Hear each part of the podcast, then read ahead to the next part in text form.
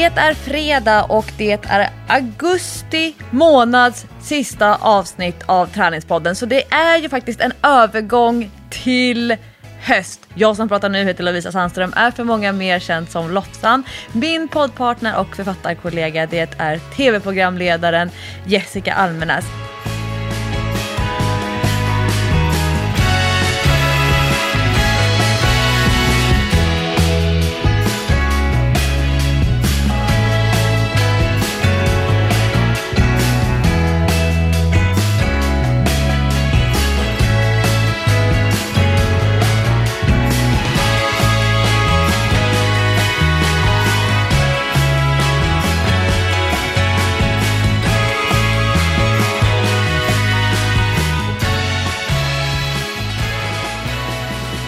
Veckans avsnitt av Träningspodden så är hälften av oss nytränade och hälften kanske ska träna Jessica.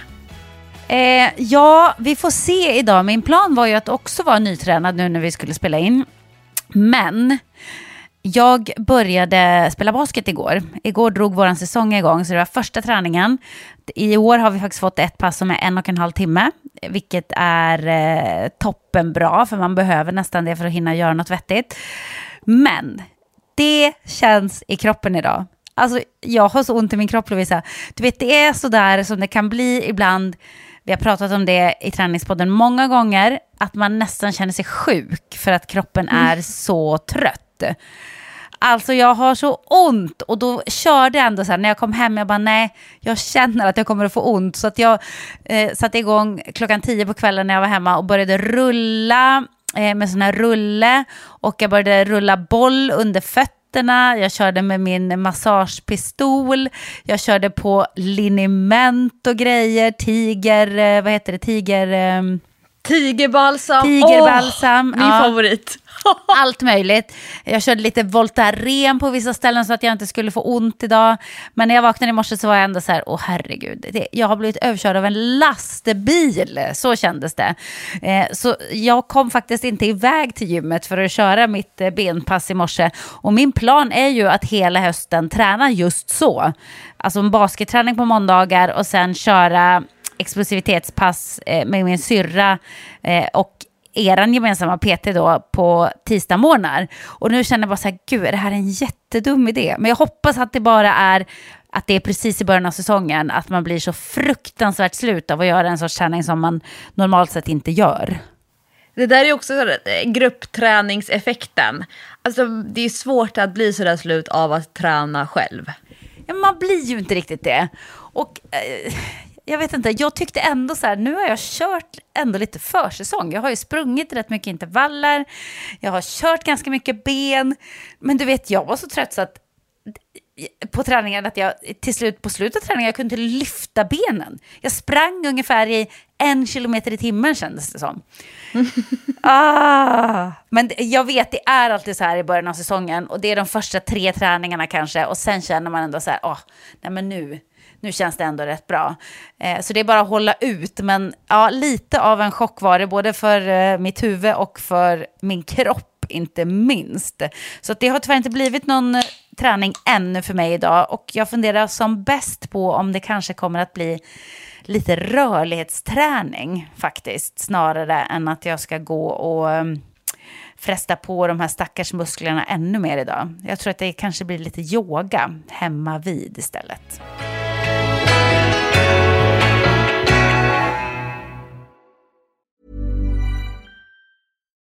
Millions of people have lost weight with personalized plans from Noom, like Evan, who can't stand salads and still lost 50 pounds. Salads, generally, for most people, are the easy button, right? For me, that wasn't an option. I never really was a salad guy. That's just not who I am.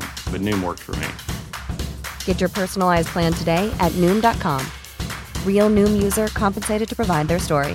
In four weeks, the typical Noom user can expect to lose one to two pounds per week. Individual results may vary. A lot can happen in the next three years. Like a chatbot may be your new best friend. But what won't change? Needing health insurance. United Healthcare Tri Term Medical Plans are available for these changing times Underwritten by Golden Rule Insurance Company, they offer budget-friendly, flexible coverage for people who are in between jobs or missed open enrollment. The plans last nearly three years in some states, with access to a nationwide network of doctors and hospitals. So for whatever tomorrow brings, United Healthcare Tri-Term Medical Plans may be for you. Learn more at uh1.com. Jag hade faktiskt eh, en dialog om, om just det där med hur man ska tänka kring träna två dagar på raken. Och när man, när, ja, man och man, när man kommer tillbaka till sina vanliga träningsrutiner efter sommaren Ja. så kanske man får lite feeling och så vill man träna jättemycket, man kommer tillbaka kanske till gymmet eller till träningskompisarna så vill man vara med och köra och köra och köra. Och hur, just det där med att träna två dagar på raken och ibland kanske till och med blir ett så här kvällspass och ett förmiddagspass direkt dagen efter. Eller att det blir kvällspass och lunchträning och så vidare. Jag tycker alltid att det är smart att man varierar. Så försöka ha så att är det ett konditionspass och ett styrkepass, att de kommer efter varandra snarare än att lägga dubbla styrkepass måndag, tisdag. Eller att det värsta som finns det är ju om man ska ha två underkroppspass och två överkroppspass som man vill få in över en vecka. Och så hamnar man i en situation där man ska köra ben två dagar på raken eller överkropp två dagar på raken. Det, det, ofta så får man inte så mycket kvalitet på det andra passet. Så att försöka köra varannat pass i en följd både när det handlar om överkropp versus underkropp, men också när det är styrka versus kondition. Och sen har man massa referenspass, som till exempel, det brukar jag tänka om Almenäs-intervallerna. Har man kört mycket Almenäs-intervaller, om man får liksom till det riktigt bra i tempo, man eh, vet var man vill vara som högsta hastighet när man är som, som snabbast, och så har man det som sitt referenspass när man ska köra Almenäs-intervaller dagen efter ett benpass. Alltså då får man ju tagga ner lite grann mentalt och tänka så här, ja fast nu körde jag ändå benpress och benspark och utfall igår. Då kan man inte förvänta sig att man, det ska kännas 100% dagen efter när man springer sina snabba korta intervaller. Nej, eh, exakt. Och när jag tänker på det så... När jag var aktiv basketspelare så hade vi ju alltid i början av säsongen träningsläger. Då körde vi ju två pass om dagen. Och då var man ju liksom helt förstörd i kroppen, men inte 17 dog man av det. Men man, man kanske får tänka lite annorlunda när, när kroppen är 46 år. Jag vet inte. Jag har ju lyckats eh, släppa med mig eh, en av mina gamla mm, kompisar från basketgymnasiet faktiskt, som nu har börjat i vårt lag till den här säsongen. För vi har spelat ihop i, i Göteborg på basketfestivalen. Eh, problemet är bara att hon var med när vi var med första gången tror jag. Då spelade hon i ungefär två minuter i en match och sen drog hon hälsenan eller vaden eller vad det var. Och sen har hon aldrig riktigt kommit tillbaka efter det. Så att hon har liksom... Nej, men hon har knappt sprungit på, på några år sedan dess alltså. Men nu tvingade jag henne till träningen så att hon var med och först var hon bara så här, men jag ska bara skjuta lite, ta det lite lugnt. Ja, vad tror du hon gjorde? Det slutade med att hon var med fullt ut, givetvis. Så vi får se hur ont i kroppen hon har idag, men, men det känns lite kul i alla fall att jag har lyckats dra med mig ännu en gamling så att vi blir några fler i laget som är 40 plus. Öppna transferfönstret i laget. Ja, men precis. Och, och det behövs. För att det var lite slappt i slutet av säsongen att folk liksom inte riktigt prioriterade träningarna. Vi var väldigt få på träningarna. Det var inte eh, riktigt lika kul. Så jag tror nu, efter vi, vi ska plocka in lite nya, eh, och då kommer det nog att bli lite nytändning. Det blir skoj att spela med någon som man inte riktigt vet hur den spelar. Ah, de andra som, eh, som man har spelat med i flera år vet man ju på ett ungefär eh, vad de gör hela tiden och så. Så att det känns kul. Det känns ändå som att eh, ja, jag är taggad för en ny eh, basketsäsong. Och så får jag väl, eh, eh, från och med nästa vecka så blir det ju den där två dagars då, eh, att jag kör måndag basket på kvällen och eh, tisdag styrketräning med PT. Eh, vi får se hur det funkar. Men jag hoppas att det kommer funka bra. Du tror, tror jag kommer att klara det eller? Ja, alltså jag tror ju mycket på att ha en uppstartsperiod. Det är kanske det ni inte riktigt eh, körde igår. Om man tänker sig att det skulle vara första passet på eh, ett nytt träningsprogram. Nej. Eh, men när man kör, som nu när jag plockar tillbaka alla mina PT-klienter, oavsett om de kör fysiskt med mig i gymmet eller om det är våra online-klienter som har haft typ lite så special sommarprogram. De kanske har haft ett sommarprogram där de har eh, tränat med en 12 kilos kettlebell och ett miniband och så har de kört sådana pass under sommaren. Och sen nu när de, när de ska börja köra i gymmet igen, då kan jag tycka att att köra tre veckor som är en uppstarts eh, programmering som handlar mycket om, och, och det här får jag så här påminna folk om, för att de, vad säger man, get carried away. Jag får påminna om att okej, okay, nu fokuserar vi på att äh, hitta självförtroende, hitta självförtroende i med stången, hitta självförtroende i dragmaskinen, hitta självförtroende i de här bicepscurlen som man kanske inte har kört så tungt under sommaren och hitta en skön känsla. Eh, tycker inte att man ska försöka matcha de tyngsta vikterna som man hade i våras. Eh, jag eh, ty kan tycka gott och väl att om man eh, brukar köra eh, kanske åtta repetitioner på en vikt så kan man gå ner lite grann och ha lite lättare och köra 10 till 12 för att man kanske inte har samma kvalitet och att nervsystemet är inte riktigt lika aktivt och påslaget som det var i våras när man hade kört regelbundet liksom flera månader på raken.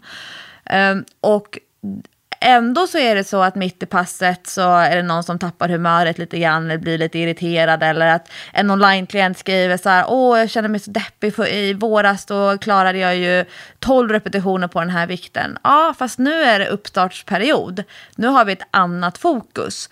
För att, att få medvind i ryggen, komma igång med rutinerna och vanorna. Allt ifrån eh, packa väskan, vilka grejer ska med i väskan. Alltså så roligt med folk som, som kommer till gymmet. Så de så här, packar upp allting. Bara, nej, nej, jag har inga byxor med mig. Jag har inga träningstights. Då har det liksom brustit redan hemma för att man är ovan att packa väskan. Eller att man kommer utan sina träningsskor. Eh, eller man har glömt sport-bhn. Alltså, det är många som känner sig lite bak och fram de här veckorna. Eh, och allt ifrån, som nu, nu har vi haft flera veckor där det har varit väldigt varmt. Eh, jag tror att det är få gym eh, i Sverige som har ventilation som klarar av att hantera när det är närmare 30 grader eller kanske ens när det är över 20 grader utomhus. Och jag kan känna, om jag jobbar till exempel två timmar på raken med PT-kunder i gymmet eller utomhus när jag har kört mycket löpcoachning nu senaste veckorna, att även om jag inte gör ett, ett särskilt stort arbete så kan jag känna mig lite så omtöcknad av värmen. Och eh, att det blir liksom ett, som ett lufttryck som är jobbigt. Och om man då tänker en person som tränar en timme i det, att man kanske har svårt att hålla isär vad som är muskeltrötthet, vad som är konditionströtthet, vad som är att bli sådär röd i ansiktet när man tar i i relation då till värme, till vätskenivå och de här stressnivåerna som många upplever när det drar igång på riktigt. Och det var många som hade hemmajobb, eh, kanske många dagar i veckan fram till semestern började. Och nu plötsligt förväntar man, förväntas man vara på jobbet kanske alla dagar i veckan, de som har kontorsarbete. Vissa kanske får vara hemma några dagar i veckan och jobba för att man har sett på sin arbetsplats att det funkar bra. Men det blir så många parametrar som spelar roll. Och det är det jag menar med att man ska vara så här schysst mot sig själv och, och tänka liksom långsiktigt. Jag skulle vilja ganska perfekt nu eh, göra en träningsplan som handlar om fyra veckor gånger tre månader och så är det på höstlovet att tänka liksom, okej, okay, men var kommer jag befinna mig när höstlovet kommer?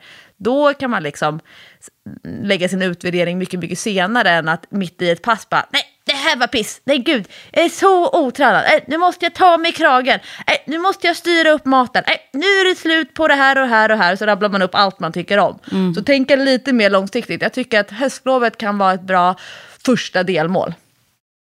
Ja, jag, jag, kan ju sätta mig in i hur dina klienter känner. Man blir ju lite frustrerad faktiskt. Och jag tycker det där är... Det där, det där kan vara det pissigaste med träning faktiskt. Det, för att man lägger ner så jäkla mycket arbete och man tränar på och man uppnår resultat. Eh, och sen om man då tar en liten paus eller att livet kommer emellan eller att man gör andra saker eller att det är semester, vad som helst och man måste börja om igen lite grann. Då är det som att allt det där jobbet man gjorde, det är som bortblåst. Och det där tycker jag är så irriterande. Det är så, men vad fan, kan jag inte bara få sätta in det här på banken och sen när jag vill ta ut det så kan jag väl få ta ut det då. Då kan ju pengarna sitta där. Men det är mer som att jag sätter in, jag sätter in, jag sätter in, jag sätter in, sen kommer sommaren och så bara Jaha, nu är det höst och kontot är tomt. Vad kul! Vad kul fast jag sparade hela våren. Ja men precis. Det är minusränta här tydligen. Roligt. Det, och det kan jag faktiskt bli förbannad över när det gäller träning. Att, att det... Det tar aldrig slut, man nej, måste fortsätta exakt, hela tiden. Det tar aldrig slut, man måste hela tiden ha den där jävla kontinu kontinuiteten. Och det stör mig ibland alltså. Och det är ju lite grann samma med kosten. Det är sen när man tycker att man har varit duktig och skärpt till sig ett tag och bara gud vad jag har ätit nyttigt nu ett tag. Ja, och så slarvar man då kanske återigen över semestern på sommaren och så bara, jaha, nej men det där nyttiga som jag åt i våras, det gjorde absolut ingenting. För att nu så är jag nere på noll igen, eller minus liksom. Men du har ju, gör ju eh, min värsta mardröm. Vadå? Nu, Vad är din värsta mardröm? du håller på med det här med juicer och grejer. Eh, ja. det, är din, det är din dröm och min mardröm. Alltså jag tycker ju heller kanske inte att det är skitkul för att annars hade jag gjort det lite oftare. Nu har inte jag gjort det på flera år faktiskt. Men eh, jag kände verkligen när jag kom hem från USA så var jag bara så här, nej men nu eh, ställer jag mig på vågen och bara nej, nu har jag passerat en gräns som jag inte får passera utan jag ska liksom hålla mig under detta och då eh, är det bara att ta tag i det. Och jag gillar, kan gilla då att man får lite rivstart. För att då blir man lite taggad. Det behöver kännas som att det händer någonting från början. Och det gör det ju inte egentligen för att det är vätska man blir av med. Men det känns ändå bra. Det känns lite bättre. Så, så att jag körde Josa i tre dagar. Eh, hade tänkt köra fem. Men kände ändå sen när jag klickade hem det att nej, nej, det kan räcka med tre. Det är bättre att lyckas än att liksom gå ut för hårt och misslyckas, för då blir det så deppigt. Och tre dagar, det var alldeles lagom. Och de juicerna är väldigt goda faktiskt. Första dagen är de jättegoda. Då är det man bara så här, mm, alltså. mm, det här är så gott. Sen och du känner dig supernyttig? Och, ja, man känner sig supernyttig, för man känner sig jag vet inte, det, du vet när man dricker det här gröna flytande, det känns ju verkligen som att man bara fyller, att man tankar kroppen med något som är jätte, jättebra. Eh, och det gör man ju också, men man blir ju också lite hungrig. Fast helt ärligt, jag tycker inte att det är så farligt. Det går ganska bra. Eh, det jag tycker är värst är kanske att jag blir eh, eh lite irriterad och får lite huvudvärk. Och lite trög kanske. Alltså det är inte så att jag vill, jag vill, jag vill inte sätta mig och skriva högskoleprovet direkt eh, när jag josar. Det vill jag inte. Eh, men, men man känner sig ändå, det är svårt att beskriva för att man blir lite trött, men man får någon slags energirus i kroppen ändå. Eh, som är ganska härligt. Så det var en bra start för mig. Eh, nu har det tyvärr gått några dagar och då känns det som jag är tillbaka där jag började ändå. Men ah, ja, jag kämpar på. Jag har börjat med att skriva upp nu vad jag stoppar i mig. För att eh, jag har ju, som ni känner till i Träningspodden, ett problem med att jag tror att jag äter mycket mindre än vad jag gör. du vet, jag glömmer ofta bort när jag bodde på Kungsholmen där och, och käkade en latte och en kanelbulle till frukost. Jag glömde liksom ofta bort den där kanelbullen. Det var så här, nej men vadå? Ja, men kolla jag har bara ätit nyttigt hela dagen. Ja, fast i morse då? Latte och kanelbulle? Mm, men det räknades väl inte? Nej, alltså. absolut inte. Så att nu för min egen skull har jag börjat eh, ändå skriva in i en app eh, vad jag stoppar i mig för att få ett hum om så här, var är problemet någonstans. Men det kan också vara att jag är sjuk på något sätt, för jag har fått varningar nu flera nätter i rad eh, om att jag har för låg puls när jag sover. Och jag har alltså varit nere på, alltså en natt så var jag nere på 34 i puls i flera timmar. Det är ju sinnessjukt. Men är det inte klockan som glappar då? Nej, men jag tror inte det, för klockan sitter stenhårt. Alltså jag har ett sånt där band så att den sitter verkligen på. Eh, och jag har ju haft klockan alltid. Eh, och det är först nu som den börjar larma varenda natt att jag har för låg puls. Kanske döende där nattetid. Nej men usch. Det det är det jag blir lite orolig över. Så här, vad fan? Men då, jag kan plötsligt då förstå varför jag är så trött när jag vaknar på morgonen. För jag är oftast väldigt trött på morgonen. Och oftast har jag som allra lägst puls sista timmen jag sover alltså typ vid sjusnåret, då har jag mega låg puls. Eh, och tydligen om man har låg puls, eh, så, så låg vilopuls kan det ofta bli så att man kan bli trött när man tittar på tv till exempel. För att då sitter man eller ligger ner. Och jag somnar ju alltid i tv-soffan. Jag kan ju inte se en film klart, för att jag somnar alltid, alltid, alltid. Eh, och då eh, läste jag till mig tips då på vår kära vän Google, att om man går upp och rör på sig lite då när man känner att man börjar bli trött, då får man upp pulsen lite igen och då blir man inte så trött. Men det förklarar ju varför jag på morgnarna är halvdö på riktigt. För att, för att jag faktiskt är halvdö på riktigt. Det är ju, mitt hjärta slår ju knappt. Det är ju inte så konstigt att man är trött då, Lovisa, eller hur? Ja, alltså jag är dålig på det här med vilopuls eh, som man mäter på det där sättet. Eh, annars är det det klassiska på min tid när man inte hade så mycket digitala hjälpmedel och så skulle vi lära oss eh, i utbildningar om hur man utvärderade vilopuls och bland annat det här som är så här, är jag tillräckligt frisk för att träna? Mm. Och då skulle man på morgonen, man skulle vakna utan väckarklocka för att eh, man inte skulle få ett, ett eh, pulspåslag av att alarmet ringer. Och så ska man lägga två fingrar vid, eh, eh, under hak, kindben, hakbenet och så ska man leta sin puls och så ska man räkna slagen och ta tiden och så ska man kolla då. Då ska man jämföra med hur man brukar ha som för den här vilopulsen när du vaknar eh, lugnt och skönt på morgonen. Mm. Men det intressanta är ju att och då, och då var det så här, ja, men om man hade en förhöjd vilopuls på morgonen då skulle man nog inte träna. Det var liksom en, en väldigt vanlig rekommendation. Um, men det är ju sällan man vaknar på det där sättet. Uh, jag kan ofta, när min klocka börjar ringa, jag bara oj, oj, oj, nu efter sommaren vänta nu, var sover jag någonstans? I vilken stad är jag i? Vilket rum är jag i? Allt är liksom bak och fram. Eh, och sen så ska man ha sinnesro att då mäta sin, eh, sin vilopuls. Nu, jag upplever att det är ganska många som håller på just det här med, är jag, är jag tillräckligt frisk för att träna eller är jag tillräckligt sjuk för att inte träna? Eh, många går runt med massa luftrörsbesvär. Eh, som, eh, då kan de själva spekulera, ja ah, men det är pollen eller ah, men det här är min, det är min astma som har reagerat eller ja ah, men det är från när jag hade covid. Eh, och att man är hela tiden på den här vaksamma zonen mm. där man försöker känna så här, är jag tillräckligt frisk? Och eh, det jag skulle komma till det är ju det där med, med vilopuls, huruvida det skulle vara farligt för en, en vanlig frisk människa att ha jättelåg vilopuls. Det har jag ingen aning om faktiskt. Nej, men det kan vara att man har, det, det finns eh, några eh, allvarliga saker man kan ha som har med hjärtat att göra, tydligen. Men mest troligt är väl att man inte har det. Eh, sen kan man också ha underproduktion av sköldkörteln. Eh, men jag har faktiskt varit och, och, tagit test så vi får se vad jag får för svar på det. Det kan det ju också i och för sig vara, det vet man inte.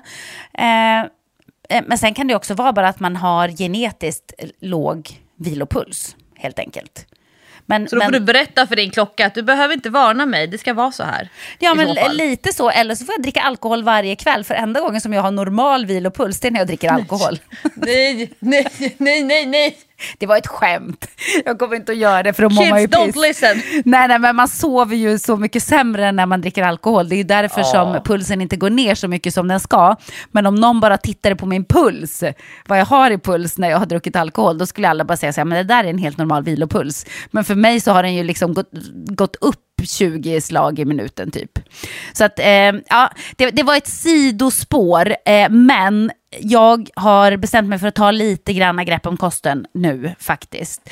Eh, men, men du skulle aldrig kunna tänka dig att josa, det är inte för dig. Nej, nej, nej. Alltså jag längtar till min lunch nu. Jag ska äta en halv förpackning ostkaka med tinade hallon. Alltså det är min bästa lunch. Va? Jag väntar fortfarande på att Frödinge ska sponsra mig med ostkaka. N när jag fick blodpuddings eh, sponsring, alltså då var jag överlycklig. Jag älskar blodpudding. Och nu, jag väntar på att mitt ostkakesponsorskap ska komma. Nej men vänta nu. Äter du ostkaka till lunch? Det är riktigt, riktigt bisarrt. det är så gott. Men jag gillar ju att äta kall lunch. Eh, alltså ostkaka är, det är så himla bra. Och den allra bästa ostkakan som jag ätit, det är den som man får efter, alltså, nu vet jag inte om det är så fortfarande, men flera gånger efter Tjejmilen så har man fått en liten ostkaka, Frödinge. Alltså, det är så gott. Ja, men allting smakar väl i och för sig gott när man har sprungit lopp. Nej, men jag, jag äter ostkaka kanske fyra gånger i veckan. Va? jag tycker att det är så gott. Skojar du med mig? Alltså kan jag ha en klick eh, vaniljkvarg på. Eh, jag kan eh, köra, alltså det godaste är ostkaka, någon så smaksatt kvarg och sen blåbär, hallon, jordgubbar, jättemycket frukt. Så det blir som en så här, alltså det är på en stor tallrik vi pratar om här nu. Ja, alltså om jag åt som du, eh, då eh, skulle jag gå upp ungefär tre kilo i veckan tror jag, ostkaka varje dag. Däremot har jag kommit på en skitbra grej som jag kan rekommendera, för om du gillar ostkaka så gillar du väl även bananpannkaka? Jajamän. Alltså bananpannkaka, det är ju livets mat. Det är bara nyttiga saker, det är jättelite kalorier, man blir jättemätt. Hur perfekt? Ja, min man han tycker att, att det, dels så luktar det så illa när man steker det och sen så den här gummikonsistensen, han får typ kvällningar av bananpannkaka. Älskar bananpannkaka, så det äter jag flera gånger i veckan. Ostkaka och bananpannkaka, det vad vi i träningspodden Vi skiter i det här med variationen. Men eh, apropå målgång eh, på Tjejmilen och den fantastiskt goda ostkakan som eh, smakar väldigt gott efteråt. Vi har fått eh, ett brev till frågelådan som jag skulle vilja ha med i veckans avsnitt av Träningspodden. Ja, du behöver inte fråga om lov, det är bara att köra. Nej, eh, för, förlåt. Till att börja med så att vi har fått ytterligare ett mejl. Det, det, droppar in så många mejl. Men nu har vi fått ytterligare ett mejl från en kvinna som med inspiration från Träningspodden, 45 år gammal, ska börja spela hockey, Jessica. Ja, men det här. Det är inget gör mig så glad som det här. Av alla mejl vi får så är det när man eh, har uppnått en en eh, rejäl ålder liksom, man är inte i sina 20 år längre och bestämmer sig för att ta upp en gammal hobby eller börja med en ny hobby. Alltså jag blir så lycklig. Då känner jag bara så här, om det är något jag har gjort bra i mitt liv så är det att inspirera till just det.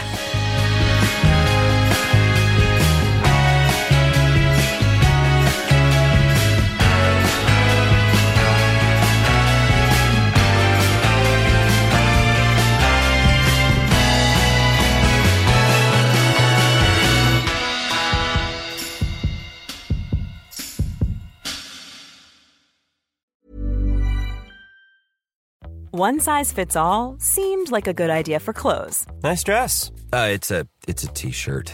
Until you tried it on. Same goes for your healthcare. That's why United Healthcare offers a variety of flexible, budget-friendly coverage for medical, vision, dental, and more. So whether you're between jobs, coming off a parent's plan, or even missed open enrollment, you can find the plan that fits you best. Find out more about United Healthcare coverage at uh1.com. That's uh1.com. Hey, it's Ryan Reynolds, and I'm here with Keith, co star of my upcoming film, If, only in theaters, May 17th. Do you want to tell people the big news? All right, I'll do it. Sign up now and you'll get unlimited for $15 a month in six months of Paramount Plus Essential Plan on us. Mintmobile.com slash switch. Upfront payment of $45 equivalent to $15 per month. Unlimited over 40 gigabytes per month. Face lower speeds. Videos at 480p. Active Mint customers by 531.24 get six months of Paramount Plus Essential Plan. Auto renews after six months. Offer ends May 31st, 2024. Separate Paramount Plus registration required. Terms and conditions apply if rated PG. Vi är även denna vecka sponsrade av Rusta och det passar perfekt för det är ju full vår ute nu. Man kan vara ute utan att ha dunjackor och tio lager kläder, det gillar man. äntligen, äntligen! Varje vår tycker i alla fall jag att det känns som att det är ett helt nytt liv som börjar. Jag kan sitta ute, jag tycker om att känna solen värmer ansiktet. Och för mig är det liksom, det, det är ett njut. Älskar att vara ute. Och Rusta, det är vårens bästa vän för de har allt för det här nya livet, utomhuslivet. Ja, precis. Vi har ju tidigare berättat att Rusta har ett brett sortiment av i princip allt som du behöver till din uteplats. Och jag har eh, snackat mig varm om solcellsbelysning. Det tycker jag är kanon. Du var inne på ljusslingor och krukor, Lovisa.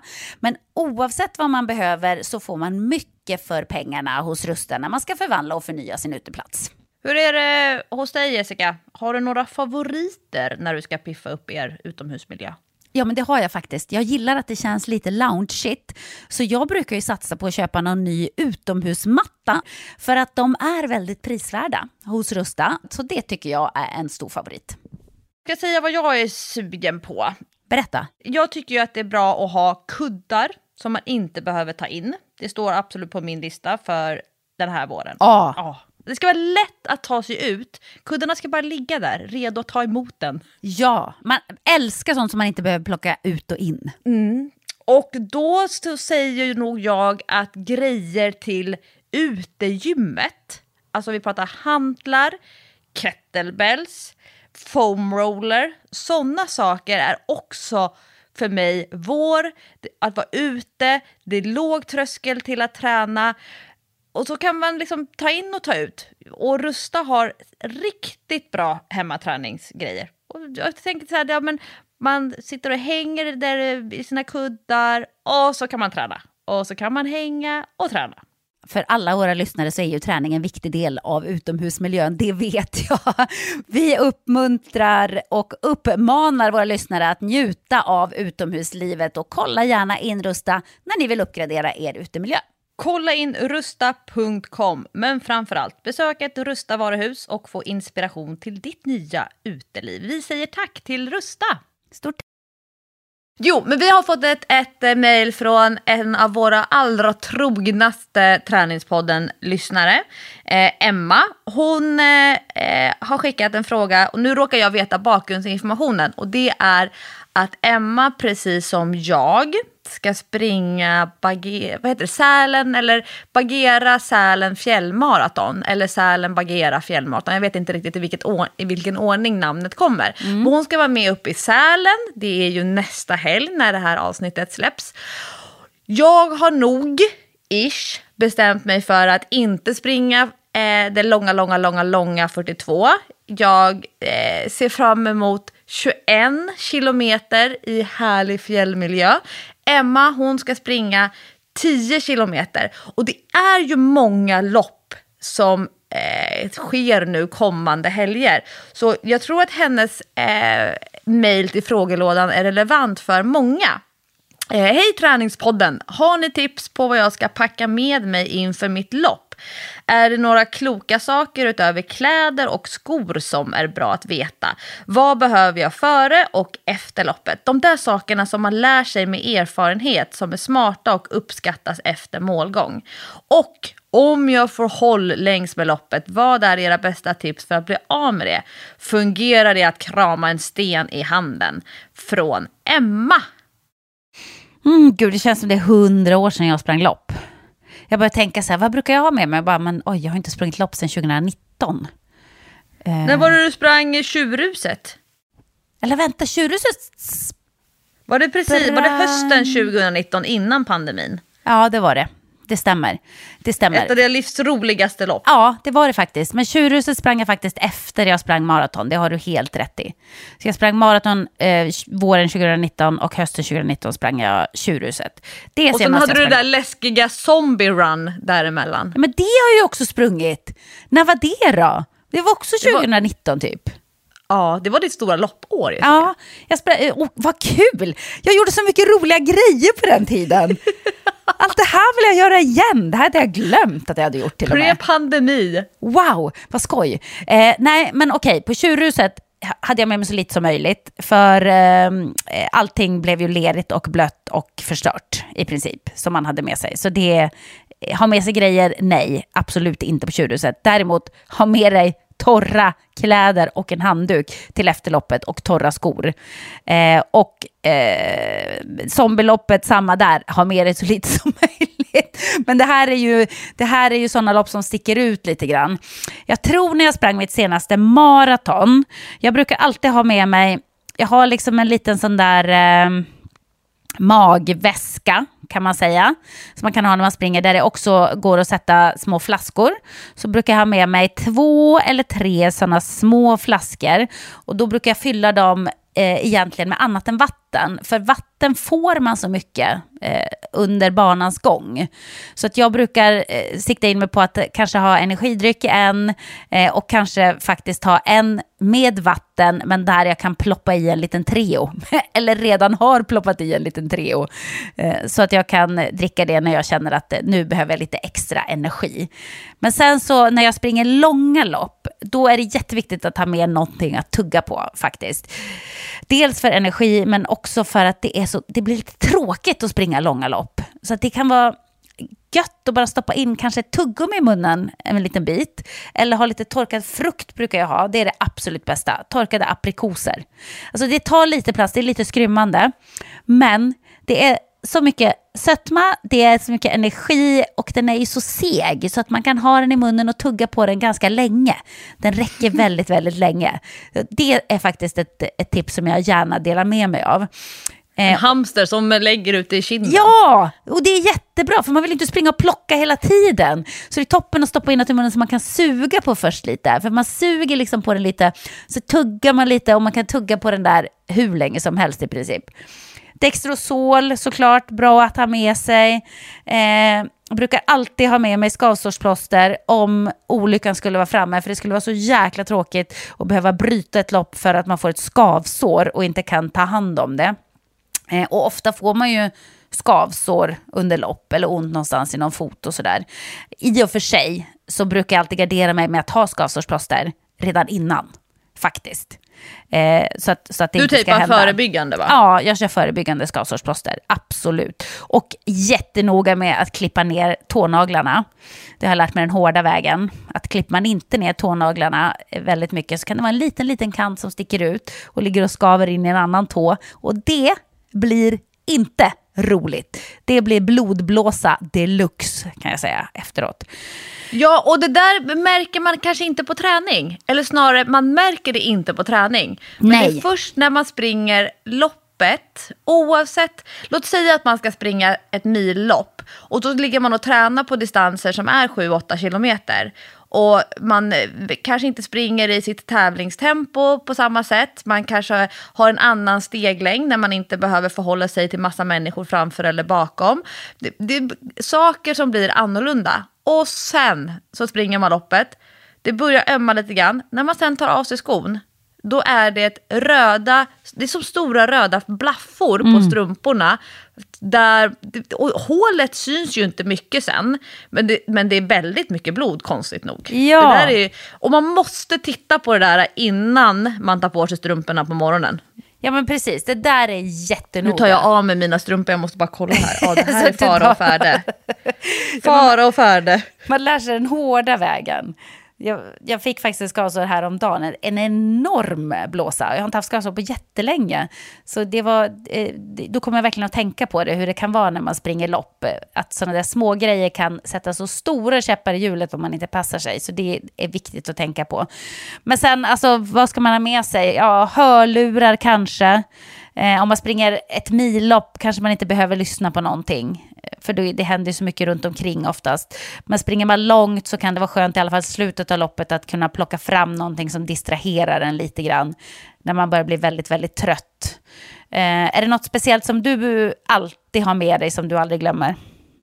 Ja, men jag funderar på det för att förra helgen så var det ett, ett av mina livs mest, mest utmanande men också i efterhand roligaste.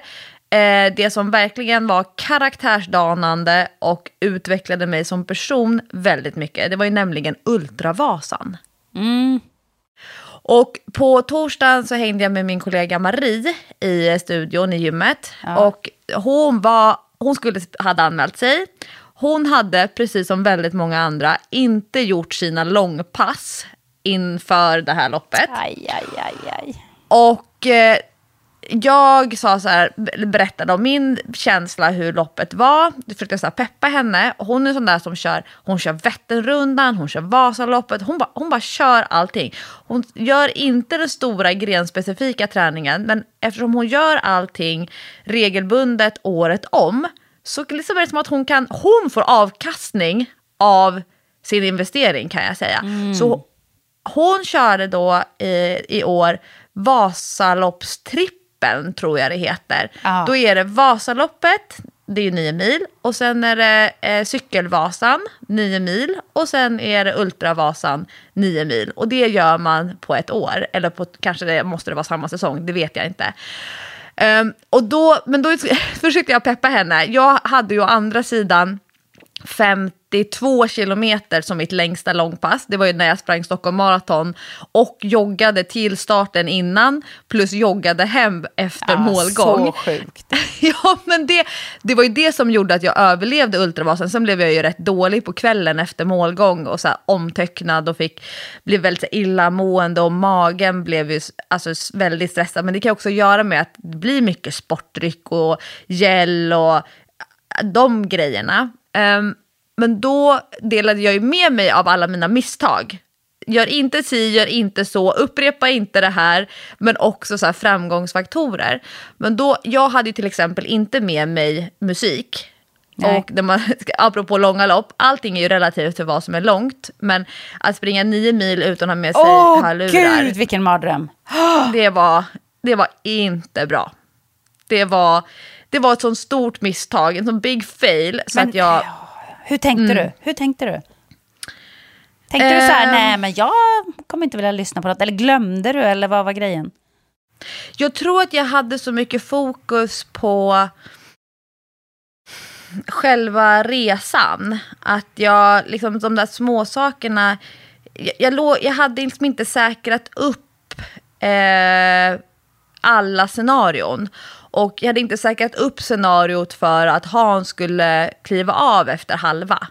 Nej, okej. Och, men sen så här efterhand, ja, även om han hade kli- kört hela, att vi skulle springa tillsammans, då hade jag ju kunnat ha hörlurar på mig. För att man, man tröttnar på att springa tillsammans socialt. Man, man, så mycket har man inte att prata om, att man tycker att det är värt att prata medan man springer nio mil. Nej.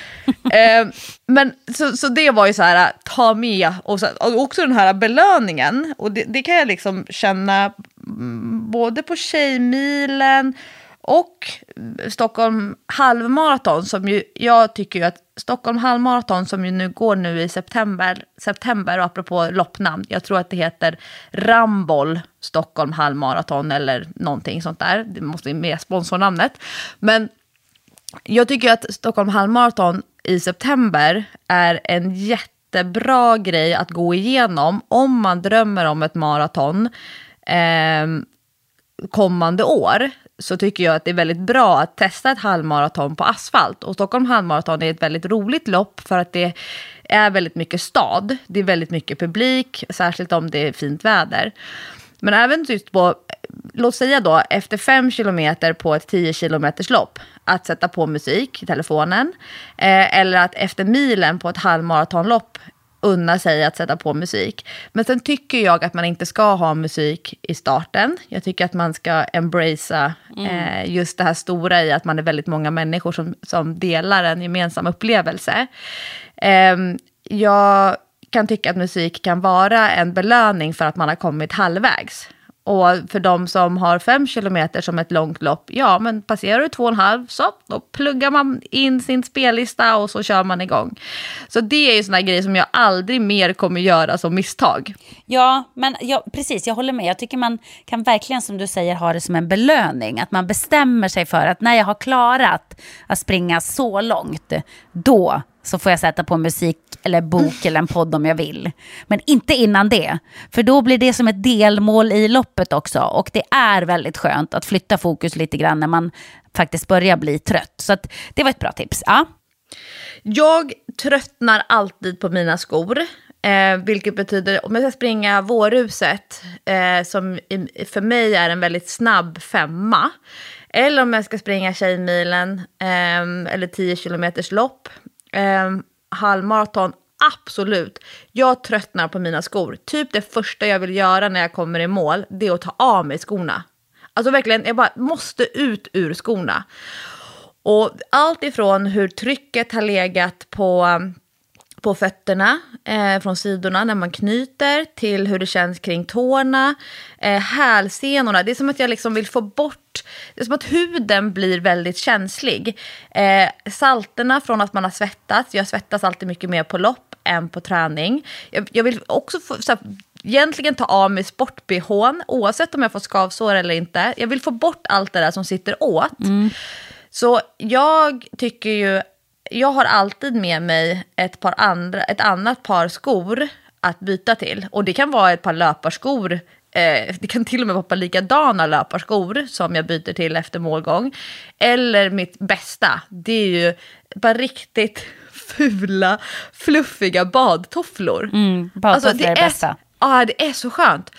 Och det hänger också ihop då med att i min eh, racebag, den väskan som jag lämnar in eh, på, vid starten, där har jag alltid en vattenflaska. Eh, jag har två, dels brukar jag alltid eh, köpa med mig en eh, eh, sportdryck, antingen Vitamin Well eller Powerade, en riktig sån här eh, pangdricka som jag har innan start. Jag dricker sportdryck innan start. Jag kan gurgla sportdryck eh, typ på start, i startfållan. Och sen så liksom ställer jag den vid soptunnan bredvid. Eh, men när jag går i mål efter ett lopp, då är jag så osugen på sportdryck. Även om det kanske för väldigt många, det finns säkert studier på det här, visar att, att man skulle påskynda återhämtningen med sportdryck direkt efter målgång. Det jag är sugen på, det är att dricka vatten och sen då tagit av mig skorna, tagit av mig strumporna och sen hälla vatten på fötterna. Alltså det är så skönt. Så att ha en fylld vattenflaska i väskan som man sen hämtar ut efter målgång, det är, oh, det är väldigt bra tips. Det, um, och jag har gjort, apropå det här alla, alla misstag som man har gjort genom åren. Jag tycker att, att det är ganska kul och spännande att titta vad som finns på de här stationerna där man, som man passerar under loppet. Jag är så lite nyfiken. Det, det roligaste och bästa stationerna de hittade jag uppe på ett jätte, en jättehög topp på, på Bydalens fjällmaraton. Då var det lantchips och chokladbollar. Oj, vad Nej, intressant. men alltså, ja! Och jag var så här, nej men hej, tjenare! Står och minglar lite med funktionärerna där, står och äter chips, en chokladboll. Nej men jag ska nog ta en till chokladboll. Och så blir man lite gladare och så. Så finns det de som bara racear förbi de där stationerna. Och jag bara, hallå, ni missar chipsen! Ja, ni missar finns det bästa." chokladboll." Jag ropar efter dem och så har de hörlurar i så hör de inte det. Nej, jag tycker att det är lite spännande att kolla vad som finns på alla de här vätskestationerna eh, och liknande. Och särskilt är det skönt när man inte har så himla bråttom i ett lopp. Men jag har gjort ett misstag som eh, var att de delade ut extrosol, som du sa, alltså druvsockertabletter. Och det är ju så gott. Eh, och tar med mig en i handen från vätskestationen och börjar jogga framåt. Jag hade inte med mig något vätskebälte. Jag, du och jag har ju likadana vätskebälten tror jag. Eh, Nathan är som är med såna här små flaskor. De, de brukar jag ju springa med. Men jag hade inte med mig den här, det, den här gången för jag tänkte så här, men jag tar vätskan som finns ut efter banan. Men jag tar den här Dextrosolen i handen.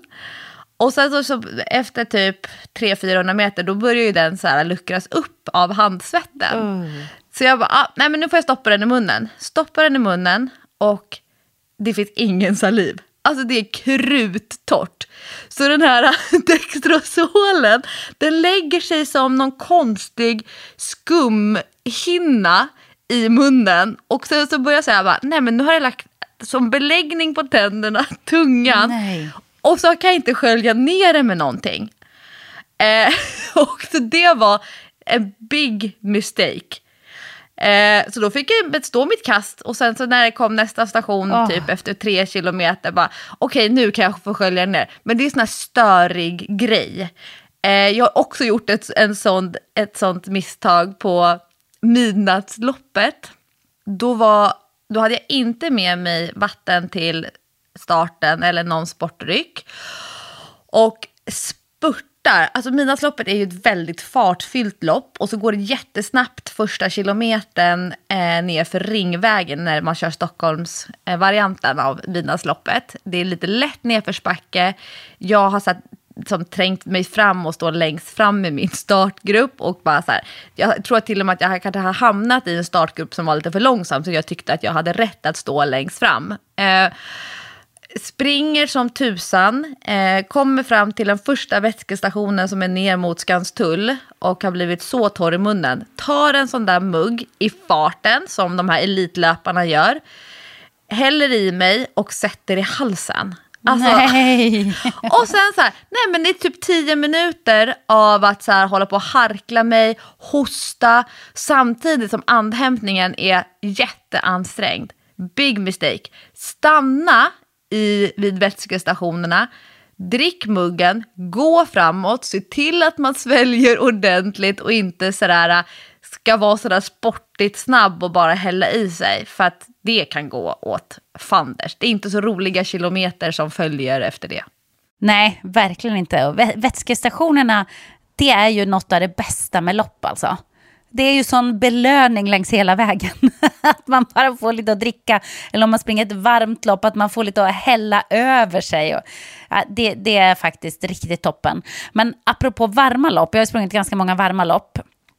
Eh, där man vet att när man väl springer så kommer det vara jätte, jättevarmt på dagen.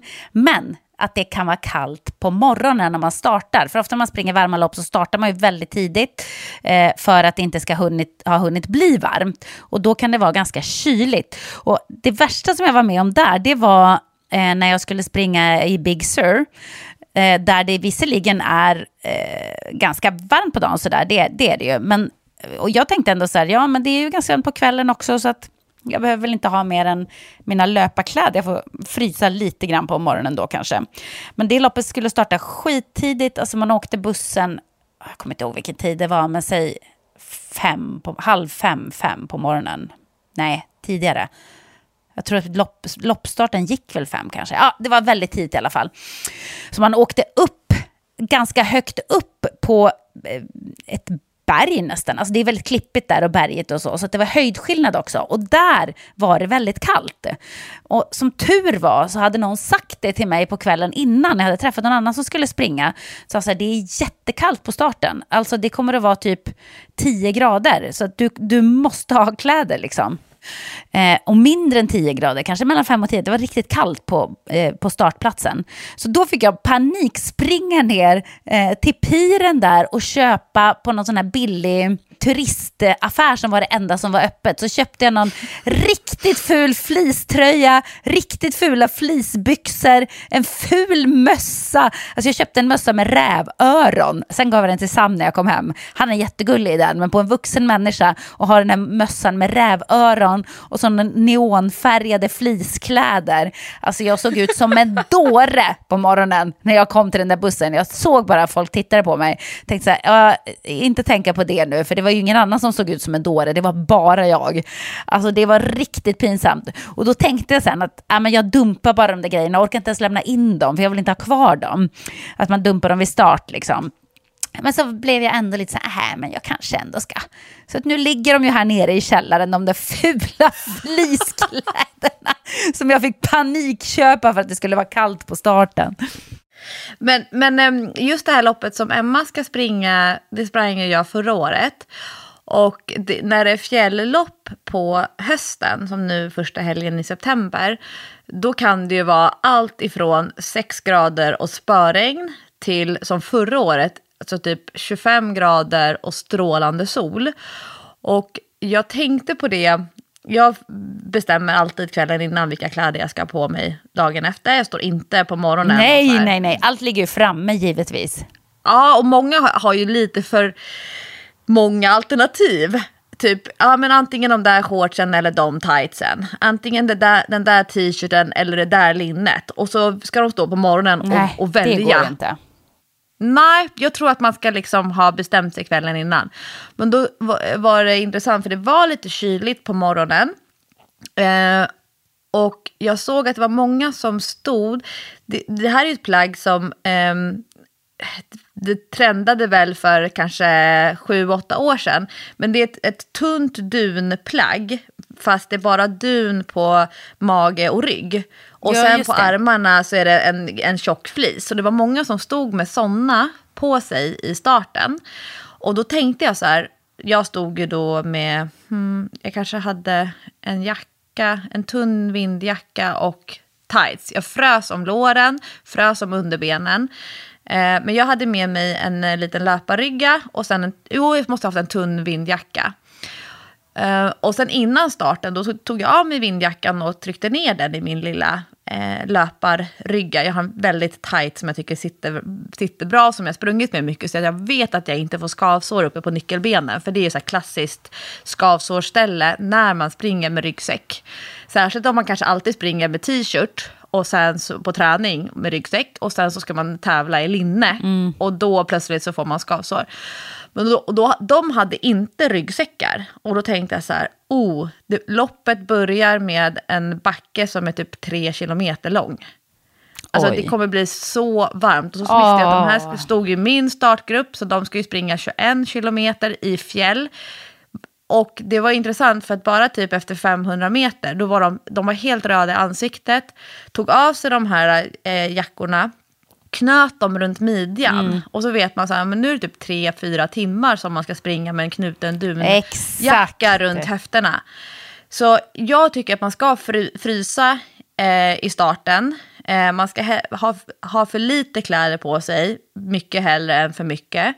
Och ha så pass fula eller slitna, även om det är jättekul med så här snygga bilder innan starten och man ser så här fräsch och taggad ut.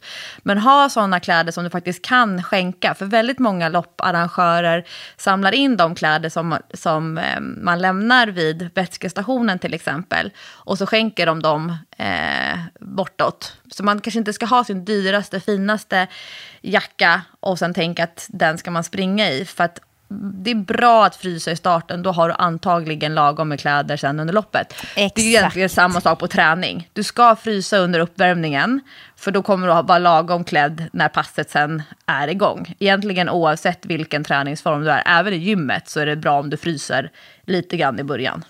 Jag har också gjort precis det där Lovisa, att för det är ofta kallt på morgonen när man ska starta ett lopp. Så då ska man ju antingen liksom ha kläder som man bara kan dumpa vid start eller om man orkar lämna in dem. Men det är ofta ganska lång kö när man ska lämna in kläder. Så att man ska ändå inte ha med sig sina bästa kläder tror jag. För det är tråkigt att missa starten för att man står och ska, ska lämna in eh, sina kläder. Liksom. Men jag har också gjort den där missen att jag frös på morgonen och tänkte så här, men jag kanske vill ha den här eh, jackan på mig när jag springer och fick springa med jackan runt midjan hela loppet. Och det är inte kul. Alltså man vill inte bära på mer än vad man behöver när man springer ett maraton. Och det är irriterande att ha den slafsandes och hängandes där runt magen och midjan. Eh, det var eh, verkligen ett misstag. Och då tänkte jag tanken så här, ska jag bara lämna den här? Bara, Nej, men det här är min favoritjacka, jag vill inte lämna den. Så då hamnade jag i det liksom. Så att det där eh, känner jag verkligen igen. Man ska tänka till ganska noga innan loppet. Så här, hur varmt kommer det vara när jag springer? För att man kan ju faktiskt också stå ut med att frysa lite grann på start. Eh, sista tipset som jag... Eh, jag vet att du har ju en strategi för dina långa lopp och jag har en strategi för eh, det här med när man kommer hem. Eh, antingen om man kommer hem till hotellet eller vandrarhemmet där man bor efter loppet. Eh, eller kommer hem till sin lägenhet eller hus. Och det är ju vad som finns i kylen. Du har ju en rutin direkt efter målgång. Ja, det är. Det kräver lite administration, men det är ju din morot som är framför åsnan. Jag vet. Det är ju det som gör att jag pallar och, och springa loppet. Jag tvingar ju alltid någon att stå i målfållan med champagne. Alltså oavsett vad. Och ofta så är man ju fruktansvärt osugen på att dricka champagne när man kommer i mål. Däremot så eh, vet jag att jag ibland är ganska sugen på öl. För det fyller man ju på ganska mycket eh, Eh, ämnen med som man, eh, som man behöver fylla på efter ett långlopp. Men, men det ska stå någon där med champagne, punkt slut.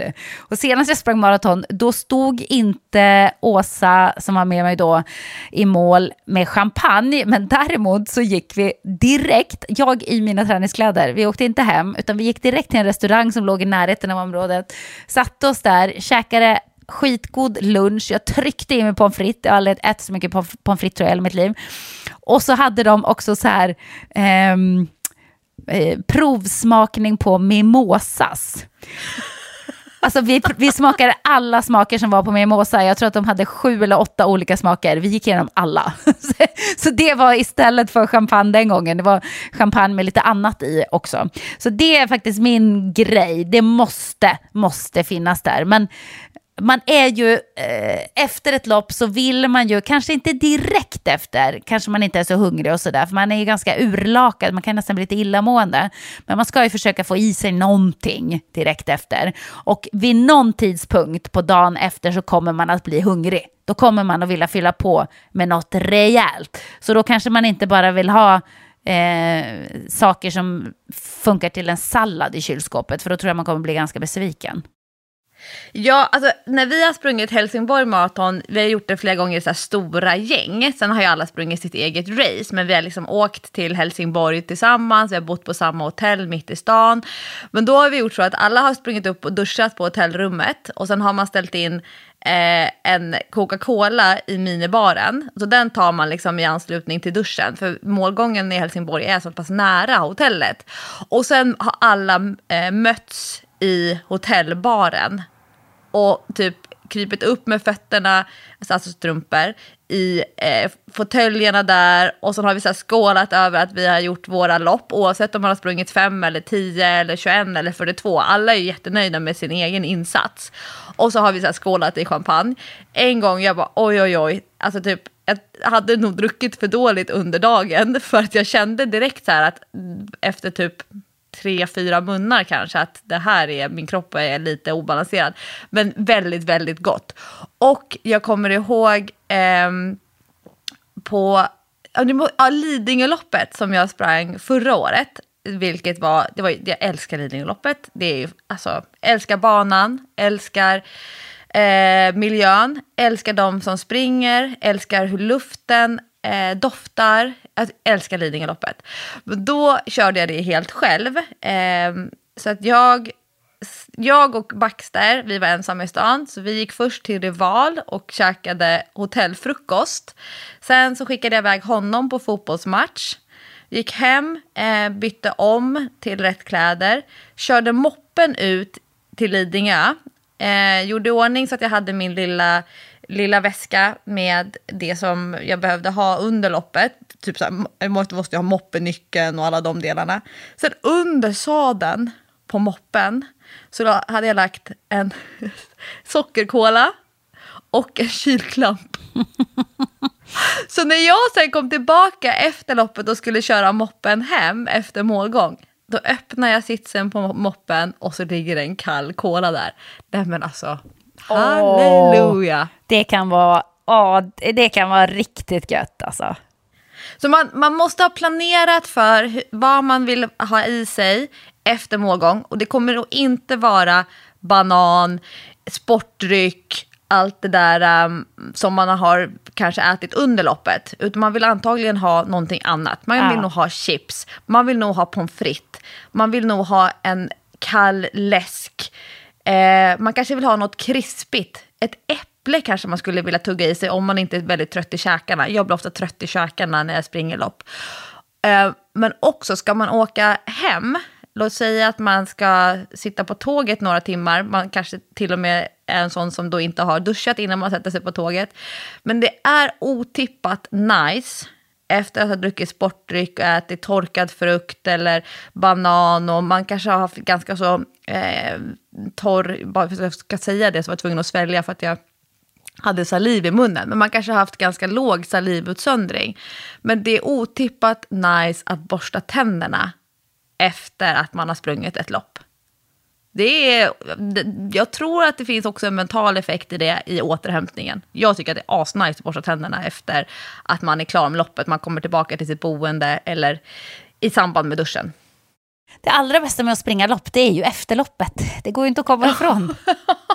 Jag känner ju det nu, bara, åh, aldrig, aldrig har pommes frites smakat så gott som efter ett maraton. Det, det har verkligen någonting. Oh, nu, nu ser jag fram emot att springa i fjällen. Ja, det, åh, jag blev också sugen på lopp nu bara för det.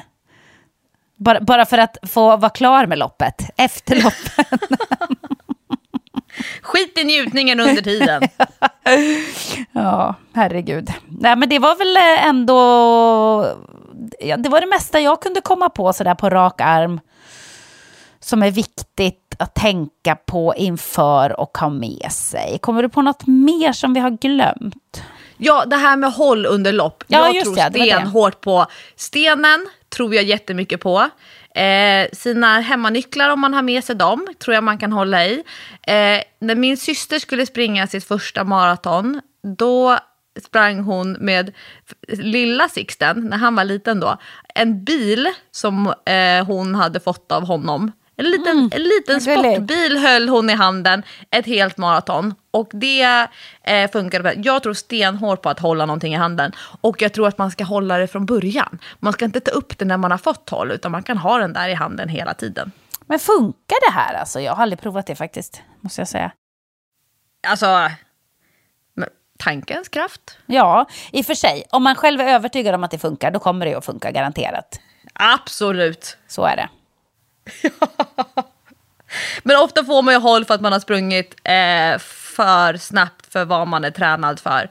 Och eh, är man oerfaren i att träna i olika tempon som är kopplade till sitt, sin loppfart som man tänker sig att man ska ha på 5 eller 10 kilometer, då är det bättre att springa eh, långsammare än vad man tror. Inte dras med första kilometerna i starten för att det kommer gå fort. Alla lopp går väldigt för, fort i början och sen så dras det ut och då är det inte så roligt att ha ganska mycket kvar och så har man bränt sina krafter. Mycket härligare att kunna lägga i en, en starkare avslutning på loppet än att gå ut för hårt och behöva gå eh, sista biten in i mål. Apropå min kollega Marie då som körde Ultravasan.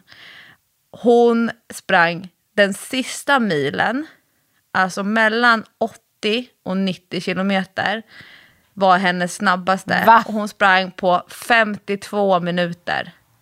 Oj, du skämtar! Det är riktigt Men sjukt förstå den känslan att ha disponerat sina krafter så pass bra att man kan göra en sån stark avslutning. För det är så många som går de sista 20 kilometrarna på Ultravasan. Och att då känna så här att man har disponerat sig, man har hushållit med krafterna, man har respekt för distansen, oavsett vilken distans man själv ska springa.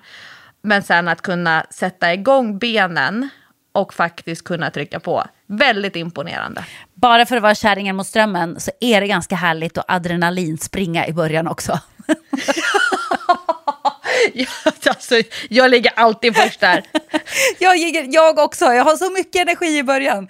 Oj, oj, oj, oj, oj, jag känner mig helt oövervinnerlig. Och den känslan är ganska god att rida på också, även om det kommer att innebära väldigt, väldigt trötta ben andra halvan av loppet.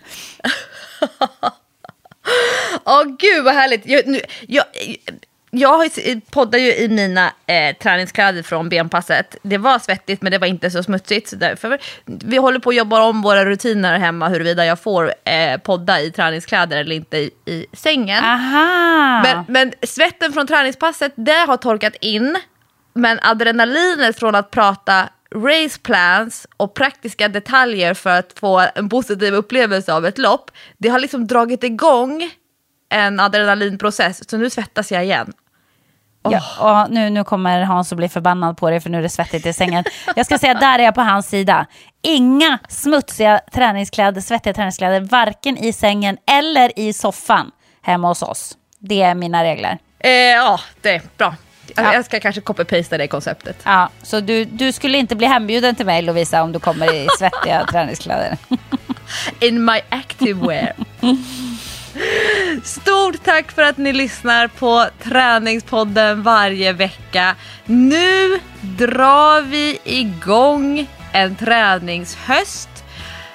Fundera över delmål kopplade till mitten av terminen. Vi pratar höstlovet ungefär. Ha inte för bråttom iväg och utvärdera för tidigt. Ha lite is i magen och fokusera på en positiv känsla i de här första passen i era nya träningsprogram. Nu kör vi gänget. Tack för att ni lyssnar. Puss och kram. Hej då!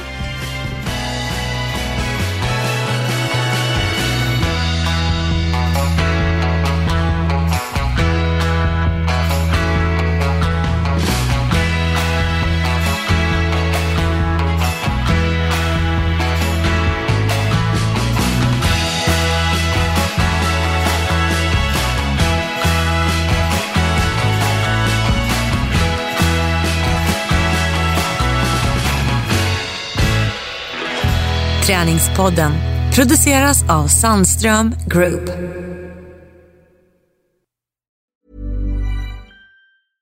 Mom deserves the best, and there's no better place to shop for Mother's Day than Whole Foods Market. They're your destination for unbeatable savings, from premium gifts to show-stopping flowers and irresistible desserts. Start by saving 33% with Prime on all body care and candles. Then get a 15-stem bunch of tulips for just $9.99 each with Prime. Round out Mom's menu with festive rosé, irresistible berry chantilly cake, and more special treats. Come celebrate Mother's Day at Whole Foods Market.